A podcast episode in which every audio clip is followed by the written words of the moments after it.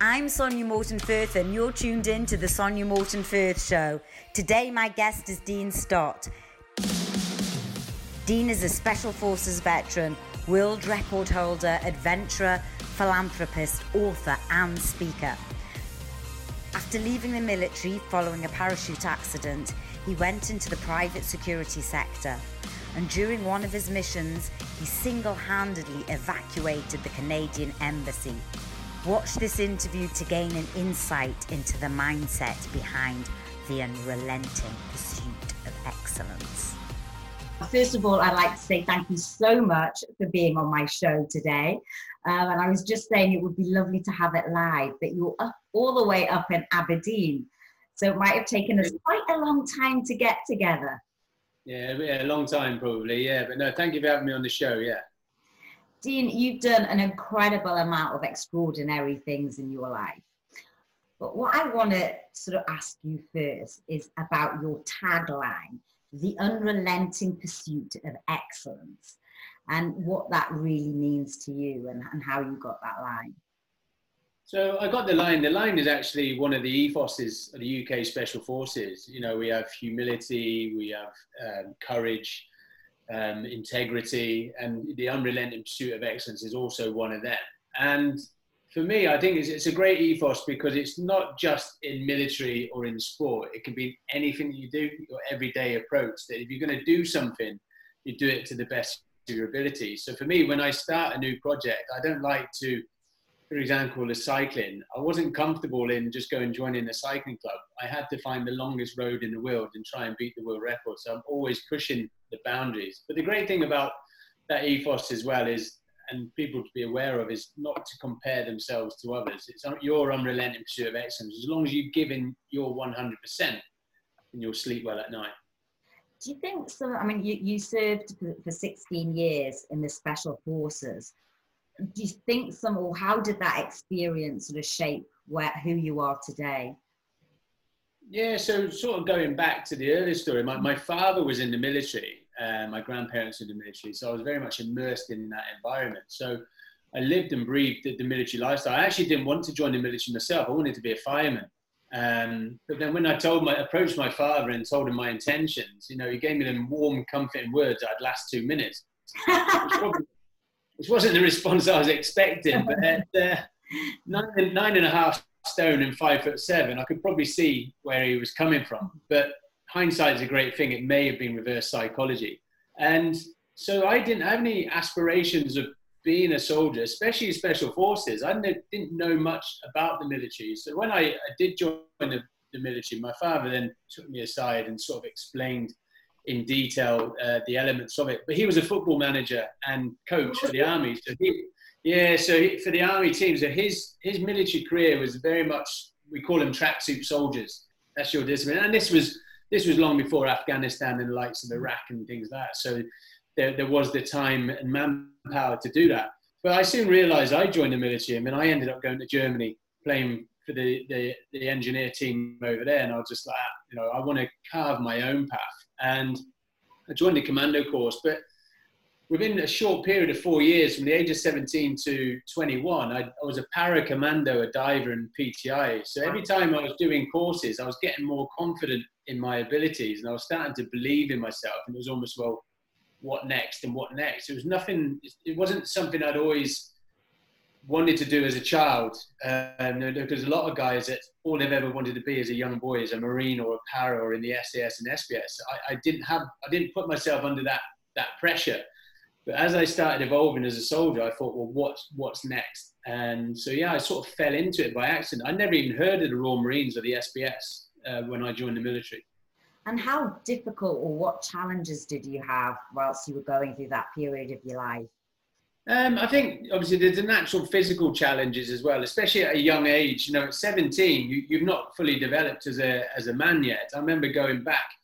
I did my commando course at nineteen. I remember going back three years later as an instructor and finding it so much easier. So it's, you know, the people join the career, join the military at different stages in their lives. I think those that start young have always got that fire in their belly, and those that start a bit older and a bit more wiser, but more developed. So there was the physical uh, issues as well. But for me, I saw almost my family anyway, we're not a close-knit family. We don't have an extended family anyway. It was just my dad and my sisters. Uh, my parents split up. So for me, it was almost I found a new family. I, I felt I, I had a purpose. So I really, I really um, sort of you know, took off, took advantage of that situation. And, and it wasn't long before, you know, I was only going to do three years, and next thing it's six and nine. And I mean, you ended up being a career soldier. So it wasn't uh, something I'd sort of planned on doing. I just sort of fell into it by accident, and naturally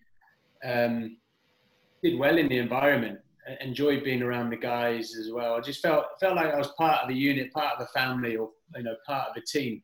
I just want to pick up on something you said. You said you felt like you had a purpose. Um, how, what was it like, or how did you feel when you left the military um, and, and sort of having to fit back into civilian life or fit back into society? Because yeah. presumably you, you felt like you had a family, as you said, a purpose around you, and then suddenly you, you, you've come out into a completely different life. How was that? So for me, I never planned on leaving the military. I, as far as I was concerned, I was what, what they call a lifer. I was a career man all, all the way through. So um, but we're just about to go to Afghanistan on another, another tour, and I had a parachuting accident. Um, I tore my A C L, my M C L, my lateral meniscus, my hamstring, my calf, and my quads. So all the support.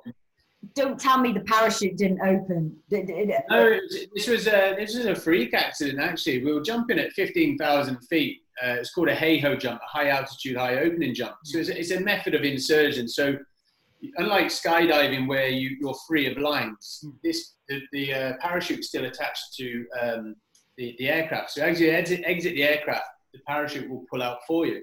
But my leg got caught up in the line on the exit somehow, and I just couldn't. I was frantically trying to kick it out before my leg got torn completely off. Thankfully, it didn't. It pulled my leg up and over my head. But the first issue I had with this was I still had to travel up to thirty minutes in the air to the to the D Z, but no no one else in the team was aware there was a situation. At fifteen thousand feet, you're on the limits of oxygen, so I'm also drifting in and out of consciousness and vomiting because of the pain. So my, my first concern was, was landing it. If I had a bad landing, I could damage uh, the good leg.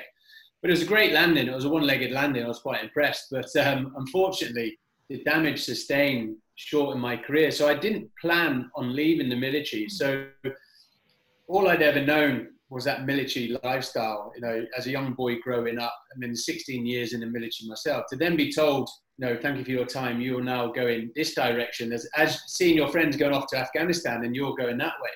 So there's a lot of uh, synergies and parallels between professional sports people and special forces. You've spent your career knowing what you're doing, trying to get yourself to the top of your game. You're finally there, and then an injury or retirement, um, and you're in another direction. So in reflection, I didn't know it at the time, but it's what's called an identity crisis. It's how do I now fit into this society here? You know, I've come from being a tight-knit unit, uh, having a role, having a purpose. Like, we knew what we were doing for the next ten years. So how do I now fit in society? And I, I was guilty of it myself, and a lot of guys and girls in the military are probably the same, but I was very quick to blame the civilian community. Yeah. I was like, well, they don't understand. They're always late. They're, they're, but that's that's the civilian community. There's nothing wrong with that. That is just normal. Mm-hmm. Um, but I then soon realised that we're unique. We need to fit into their will, not them fit into ours. And that's something I picked up on quite quickly. Um, so that, along with my wife being very entrepreneurial, my transition was a lot lot smoother than maybe some others. You know, in the military, you don't know who provides the council tax or, you know, the heating supply. You don't care. You know, you're just doing the job you love. The military are very good in keeping those distractions away from you, but now all of a sudden you've got to be aware of these, and that, that's that's quite quite daunting.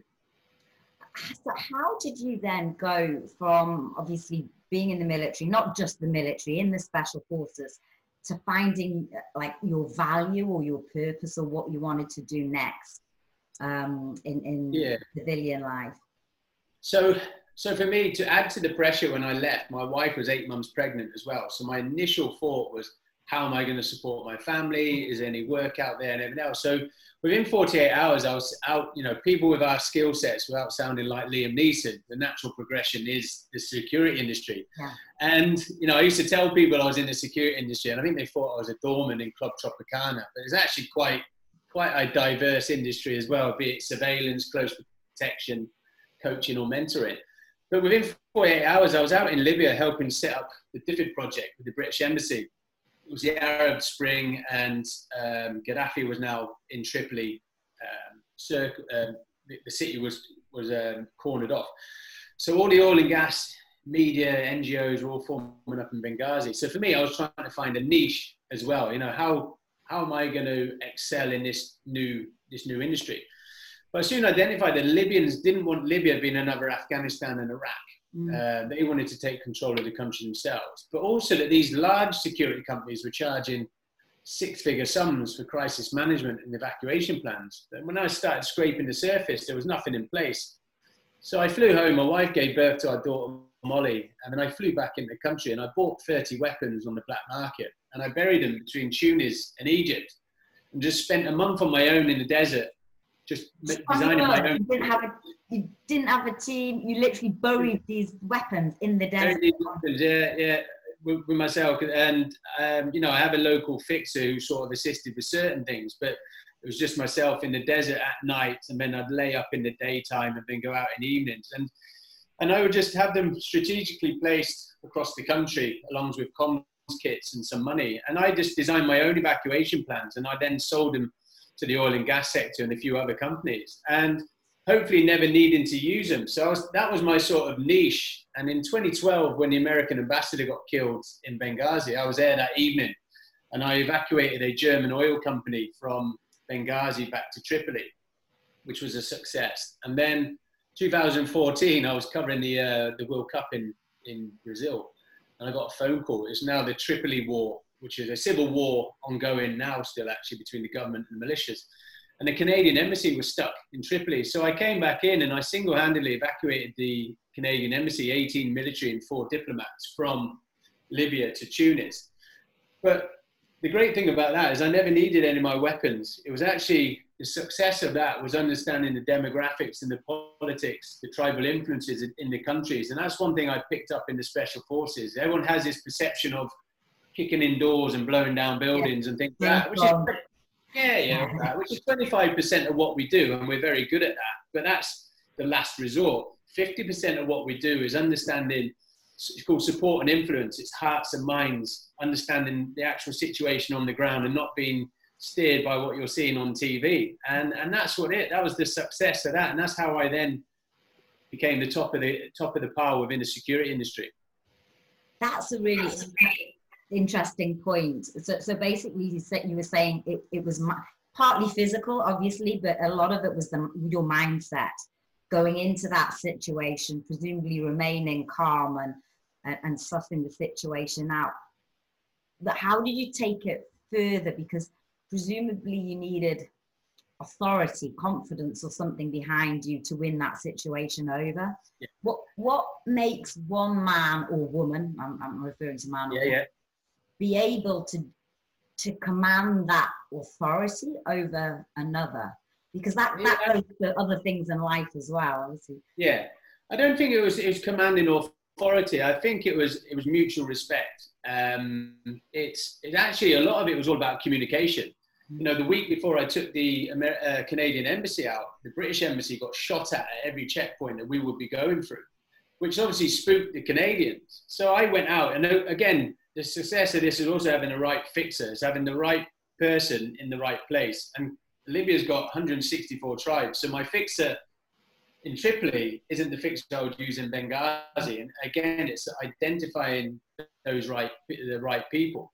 But it was just going to the tribal elders, letting them know what our intentions were, and just being transparent with them. Um, and that's all they wanted. They wanted a bit of respect. And, and I think that's what it is. And I think that's where the success of that. And you know, when I worked in Yemen and Somalia, again, I work on my own. I go in on my own. But you get, you gain the respect of the locals and those that you're chatting to, because you've you've taken that risk, you're out there, you're identifying the, the atmospherics. You know, they'll get emails every day from security companies in London and, and New York offering all the similar services. But the fact that you've taken a risk yourself spoke volumes to them. You know, a white man on his own walking around Somalia isn't the norm.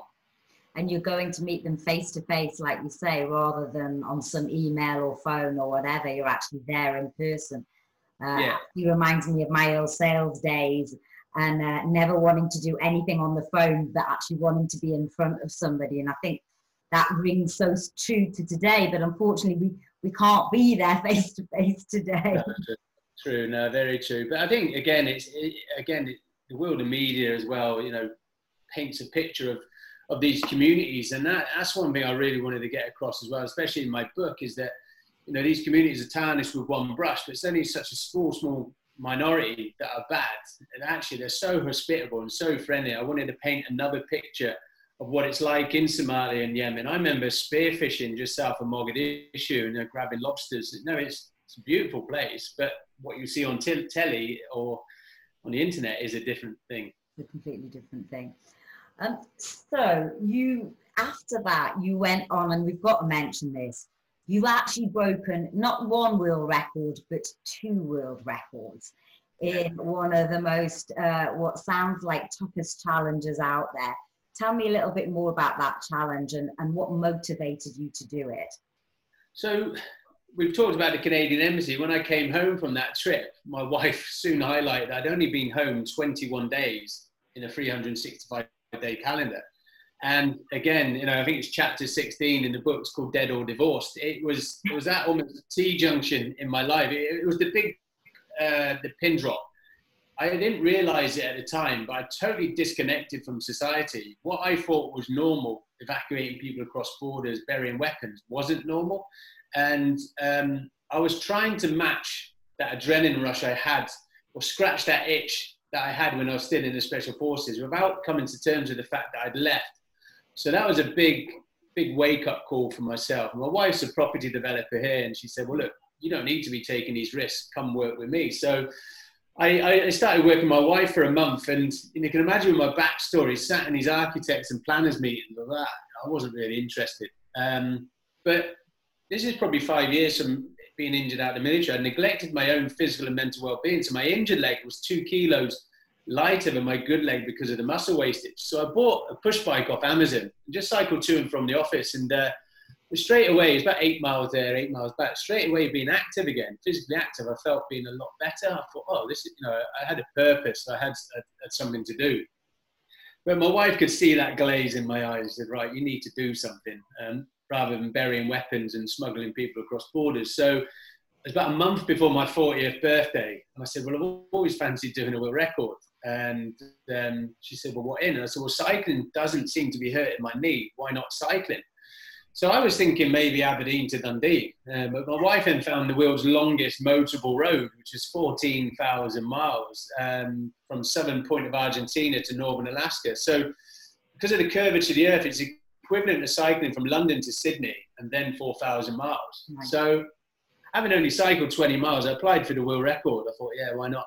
Um, Because for me, I, I, you know, I wanted to give, I, I give it everything. Every project I do, I'll give my, you know, the unrelenting pursuit of excellence. I'll push myself to the limits. But I knew that endurance-wise and uh, mentally that I had it from my time in the military. It's just transferring that into a, a sport.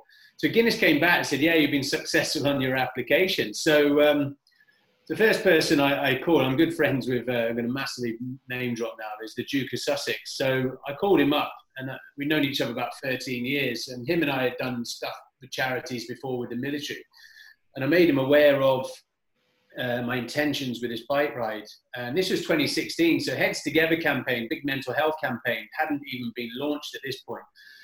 I was aware of mental health in the military, but I wasn't aware how big an issue I was throughout the whole of society. Mm. And so um, we... Uh, I just thought perfect, be it postnatal depression, young children, teenagers, that's the perfect challenge for this. So that was the birth of the uh, of the challenge. Had you suffered, sorry, just going back to the point, had you suffered P T S D um, from the military? Have you got? No, I haven't suffered P T S D. I'm very fortunate not to, um, you know, suffer anything like that, but I had seen it first hands with, with, with some of my friends. In reflection, my own mental health, um, I think, I didn't know it at the time, but getting injured out from the military, that identity crisis, that where do I fit? You know, there was probably a little bit of depression there because my, my career had been solely focused on my physical attributes. To then be injured and not be able to do anything, I really, I was I was off balance, as I like to say. Yeah. Um, no, very fortunately, I don't have post-traumatic stress. But then, having now done this campaign and seeing that it affects everyone, it doesn't discriminate. You know, it was, it was the perfect challenge for me. Um, but I was trying to promote the physical activity helps your mental state. That, that was my messaging with this challenge. Yeah. And I mean, it must have been quite a grueling challenge. uh, I can guess. Uh, what sort of There must have been points along the route where you were just like, oh God, I, I really want to give up. What got you through? How did you mentally keep going? What was the mental stamina like behind it? Yeah, so with this, I'd never, you know, I'd still had a, only cycled twenty miles. I, I trained for a year before we went, and I built up my mileage and things like that. But I just took it as a military operation and just crossed out, you know, I just put a military set of orders on there and crossed out ammunition. So from the planning side, I, I was confident in, in the plan.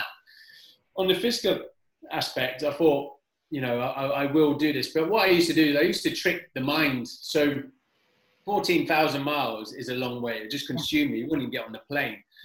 But it's a bit like Special Forces selection, six months long. You only deal with the day that's in front of you. You know, so on day one, you don't look at six months later getting your beret and belt. You just look at the C F T.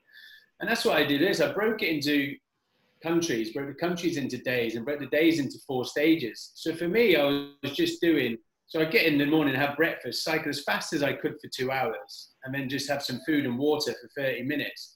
But then I was quite disciplined in my timings as well. It was always like a military operation. I was back on the bike. And all I would then look at is the next two hours. I wouldn't look at that afternoon. I wouldn't look at the next day. So for me, I was just doing four mini P T sessions a day and not a world record. Before you know it, you've done a, you know, done a day, you've done a week, you've done a country. And you're also growing confident in your, in your abilities along the way. But also made sure that I hit my objectives for the day. I thought that was quite key for my mental state going to bed that evening. I, I see, I see people or other people doing challenges that are like ten miles behind today. I'll catch that up tomorrow. And well, you don't know what's going to happen tomorrow. So, and you could have another bad day, be twenty to thirty miles behind. So mentally, you're beating yourself up because you're not where you're supposed to be. So for me, I always made sure I, I just stay on the bike until I hit the objective. So the next day I was in the, in, in the right position. And do you think you can take that into other things in life? I mean, obviously that this is a challenge that you're talking about, a grueling yeah. challenge. Um, but what yeah. you just talked about there is um, quite similar to, to goal setting, I guess, and how, how you set your, your your achievements or visions for the future. Rather yeah. than just look at this big vision, it's how you chunk it down. Yeah, yeah. Well, look, like corporates, they'll have their targets for the end of the year, financial year, and it'll just look like, oh my God, that's, that's unachievable. But it's, it's just chipping away and breaking that down so that you and the team can deal with it mentally. But it's a bit like, and then with the other analogy, it's a bit like sales. You know, you just stay in the office, make those extra three or four calls. You know, don't go home early. Just stay there until the job the job's done. And then, you know, those extra three or four calls may be the difference between, you know, the, the end result uh, as well. What was the end result for you? Because obviously you've got two world records, but was there anything else that you were focused on? I believe you were coming back for a special wedding. Yeah, well, that wasn't really the plan. So the world record was one hundred seventeen days. I was aiming for one hundred ten, and it wasn't because I wanted to smash it by a week. It's because when I'd done the planning, um, you know, I looked at every potential scenario that could happen, and I had a contingency plan and a tertiary plan. But there were situations that were out of my control, natural disasters, coups in countries, everything else. So I thought, well, I'll have a week's fudge. So should there being issues, it eats into that time and not the world record. So I think the worst position I was in by the end of the first week was thirty-nine miles behind target because I had strong winds, but my target was still a week ahead of the world record. So I was always in a good position. I then, you know, the winds then changed to my advantage. Uh, I took ten days off the South America world record. It wasn't without issues. I had food poisoning twice in Peru. I crashed the bike in Chile, got knocked off my bike in Colombia. Wow. But it wasn't something that was, you know, um, ruined the challenge completely. I then got to North America on day seventy And I'm forty days ahead of the world record. So I thought, perfect. You know, I can take a couple of days rest if need be, where we are, where we, where we should be. And then my wife rang me and said, we've been invited to Harry and Meghan's wedding, which just changed the dynamics. Just that little wedding. Just that little wedding down the road. It, it was obviously great to be invited. But yeah. Going into that phone call, I was fourteen days ahead of world record. Ten minutes later, I'm now a day behind. For me to get back for the wedding, I had to be finished by day one hundred and two. So all my efforts from the first two and a half months had just gone. Um, and then the next day I had uh, sixty mile an hour winds and tornadoes in Texas. So I was now two days behind. So I just, uh, again, I just changed the plan of the project. Um, there's an app on your phone called Windy T V. It gives you the strength and directions of the winds forecasted every hour for the next two weeks. So that twenty-four hour period, I, I made a plan, and I, to get out of Lubbock, I had to cycle three hundred forty miles in the next thirty-six hours. And I just played chess with Mother Nature with the app, finding gaps in the winds and using it to my advantage as well. And the luxury we had in North America and Canada is a lot safer security-wise, so I could cycle at night. Um, so I had seventeen days planned for North America, and I cycled in eleven and a half days. So I gained that time to then be ahead of where I should be. So I was a week outside, and I was like, ah, perfect. You know, the world record's secure unless I get eaten by a bear. Uh, and I'll be back in time for this wedding. I then got a phone call about a professional cyclist. So I still class myself as a novice. Um, you know, I just, yeah, I, I, I, my sponsorship marketing team did a SWOT analysis, and we did the strengths, the weaknesses, the opportunities and threats. And the only weakness that came back at the beginning of the challenge was my arrogance towards the cycling community, which I took as a strength. And no one's ever said that in the cycling community. But I got a week outside, and this professional cyclist who, uh, Michael, he already has three other endurance world records. He's sponsored by Red Bull. He's the Austrian triathlon team. He'd come out on social media and said he was going to cycle the Pan American Highway in August and be the first man in history to do it under one hundred days. So that, that then changed the dynamics for me again. So I cycled for twenty-two hours in the last thirty hours in minus eighteen to make sure that I came in under the one hundred days. So it wasn't the original plan. But fortunately for me, when the information came to me, I, I, I could act on it. You know, if I'd known about Michael and the wedding from day one, it may have been too much to, you know, to deal with. But uh, so it wasn't the original plan. Um, and, and I sort of contradict myself. I say the success of this challenge was the planning, but actually the success of this was being able to react to the situation on the ground as it changed. And I guess that goes for a lot of things as well. Things change in life, and you've got to be able to be flexible. Yeah. Um, but also... Um, Sorry, you have your start point and you have your objective. That's always the same. It's just how the route there isn't always uh, as straight. And, and you mentioned planning um, a couple of times, and, and obviously that, that's a, a big part of it. What, how did you, or, or what was the planning involved, and, and how important is that? Presumably that... that's made part of a lot of your sort of career in the, the Special Forces as well. Planning must be a, a huge part of going into a mission. Yeah, planning is a, a huge part going into the mission. You, you know, you you know, we, we have sort of templates that, that we use, and you always, always, we call them actions on. You always look at the potentials. What if this, what if this, what's the plan, what is that? You always have secondary and tertiary uh, plans. But you can... We, we always say, yeah, the best plan in the world doesn't survive first contact. You know, no one expected to shoot back at us. I think it's good to have a plan in place, but also to be mindful of the fact that it never goes to plan. And, and I think that's where we're quite good, especially the Special Forces. We're very much, um, you know, I, I refer to the Green Army and the Special Forces. We're very much different. The Green Army, like, they know what they're doing, where they've got to be, what time, what they're wearing. Whereas we're almost a different mindset. We get dropped into a place. There is no infrastructure. You've got to make it happen. And that's what I love. I love a challenge like that, is, is to make things happen. Going into Somalia on my own, setting up companies, you know, I like a little uh, challenge. So, so planning is good. Planning is good. It's always good to have a plan, but don't be upset if it doesn't go to plan. Just react to the situation. No, things like COVID, no one could anticipate at the beginning of the year we'd be in this situation. But you adapt to the situation, you get creative, and, and you just keep moving forward. Um, what do you actually do to relax? Is that part of your your ethos? Uh, do you relax, or do you, do you have do you get stressed about anything? Um, I do, I do, um, I, I, do, I do try and relax. My, my time is with my family. I've never spent as much time as I have during this period ever with my family. So that, that's been quite good. But for me, I like to have something to look forward to. I like to have a challenge, you know, you know, and my next challenge is to, is to kayak the River Nile. I know that's probably not going to happen this year, but I've set myself mini challenges um, as well. So I like to be physically active. I think that's really key, especially in this, this period now, is, is, you know, stay active. You yeah. know, yes, you can't, you can't do huge, huge challenges, but, you know, just keep yourself ticking over. So for me, this is the perfect time for me to do the planning rather than the physical. Uh, so I'm getting a lot of planning in. So can you reveal any of the next challenges that you're, that's coming next? Yeah, so my U S P is, you know, I, I unlike other adventures and challenges, I take a sport or discipline I've never done before and find the biggest challenge. So I've been quite arrogant to the cycling community.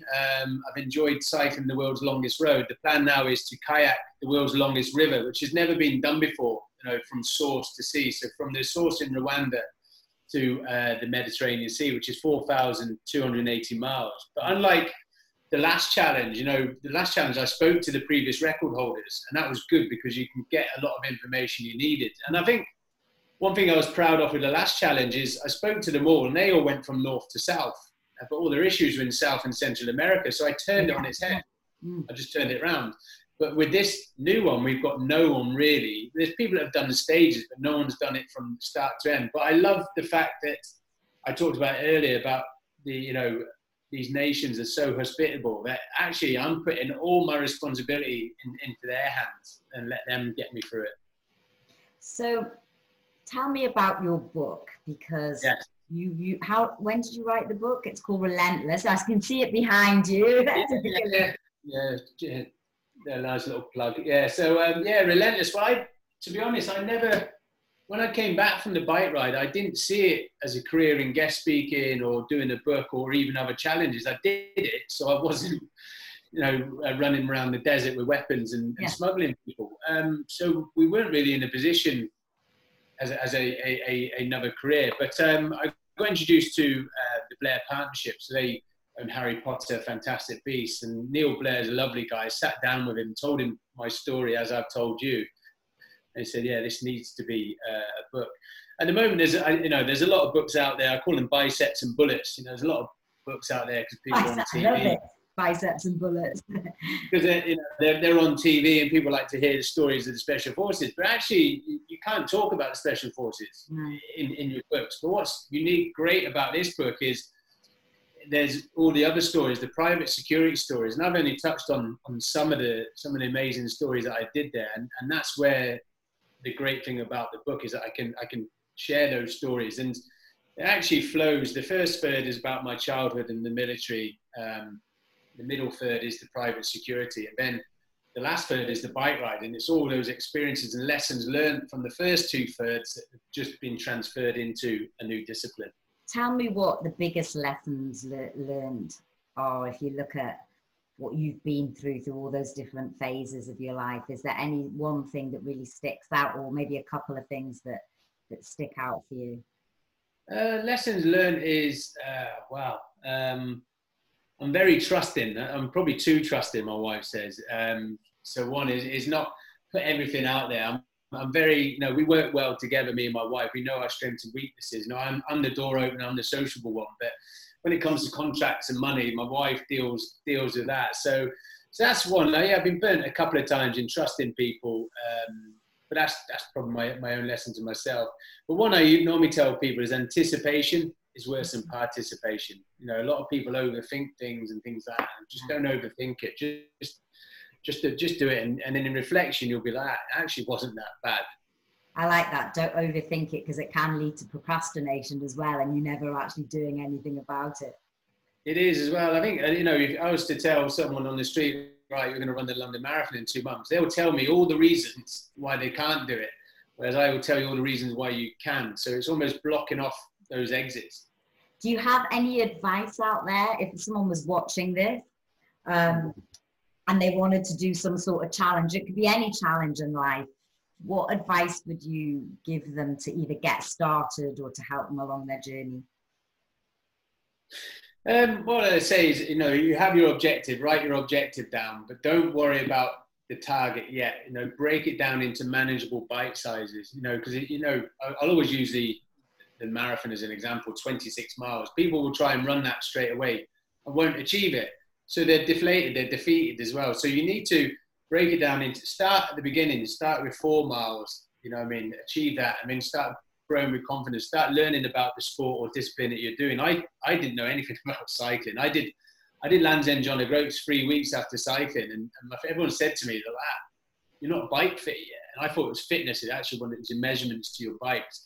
So I, I learned a lot from that, and then realized actually I needed some expert help. Um, so yeah, don't be scared to ask for people uh, for help who, who know more about it. You know, I try and carve, you know, mentally will only get you so far. Um, you know, you need you need help with that, but me- break it down into manageable bite sizes. Don't overthink it. Dean, it's been fantastic speaking to you. And before I come on to my last question, where can people find out more about you? Obviously, you've got your book out. Yes.